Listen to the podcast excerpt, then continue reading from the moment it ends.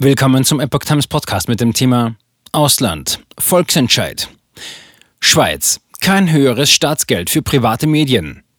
Ein Artikel von Epoch Times vom 14. Februar 2022.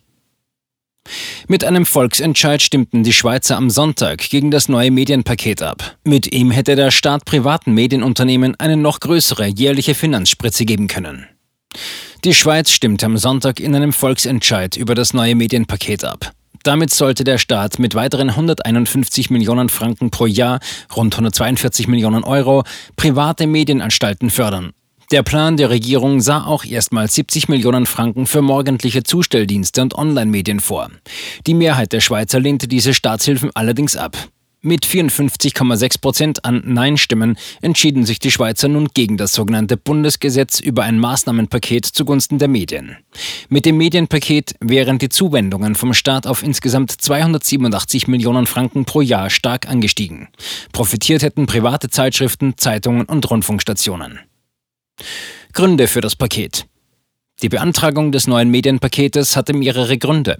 Einerseits die schwindenden Erlöse und gestiegenen Zustellungskosten, die viele Medienunternehmer in letzter Zeit gerade auch wegen Corona erfahren mussten. So seien die Anzeigenerlöse von 2016 bis 2020 um 42% gesunken, wie Zeit berichtete. Ohne Förderung seien besonders Medien in ländlichen Gebieten bedroht. Zudem haben viele Medien mit sinkenden Auflagenzahlen zu kämpfen. Daher beantragen die Verlage genauso wie eine Bundesratsmehrheit in Bern den erneuten Griff nach zusätzlichen Steuermillionen.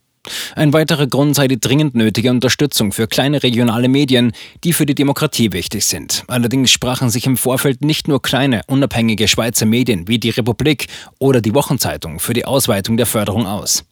Auch große Anstalten wie Ringier und TX Group befürworteten mit einem gewissen Eigeninteresse das neue Förderpaket. Der Volksentscheid war ein Streit um den Preis der Unabhängigkeit der Medien. Gegenstimmen.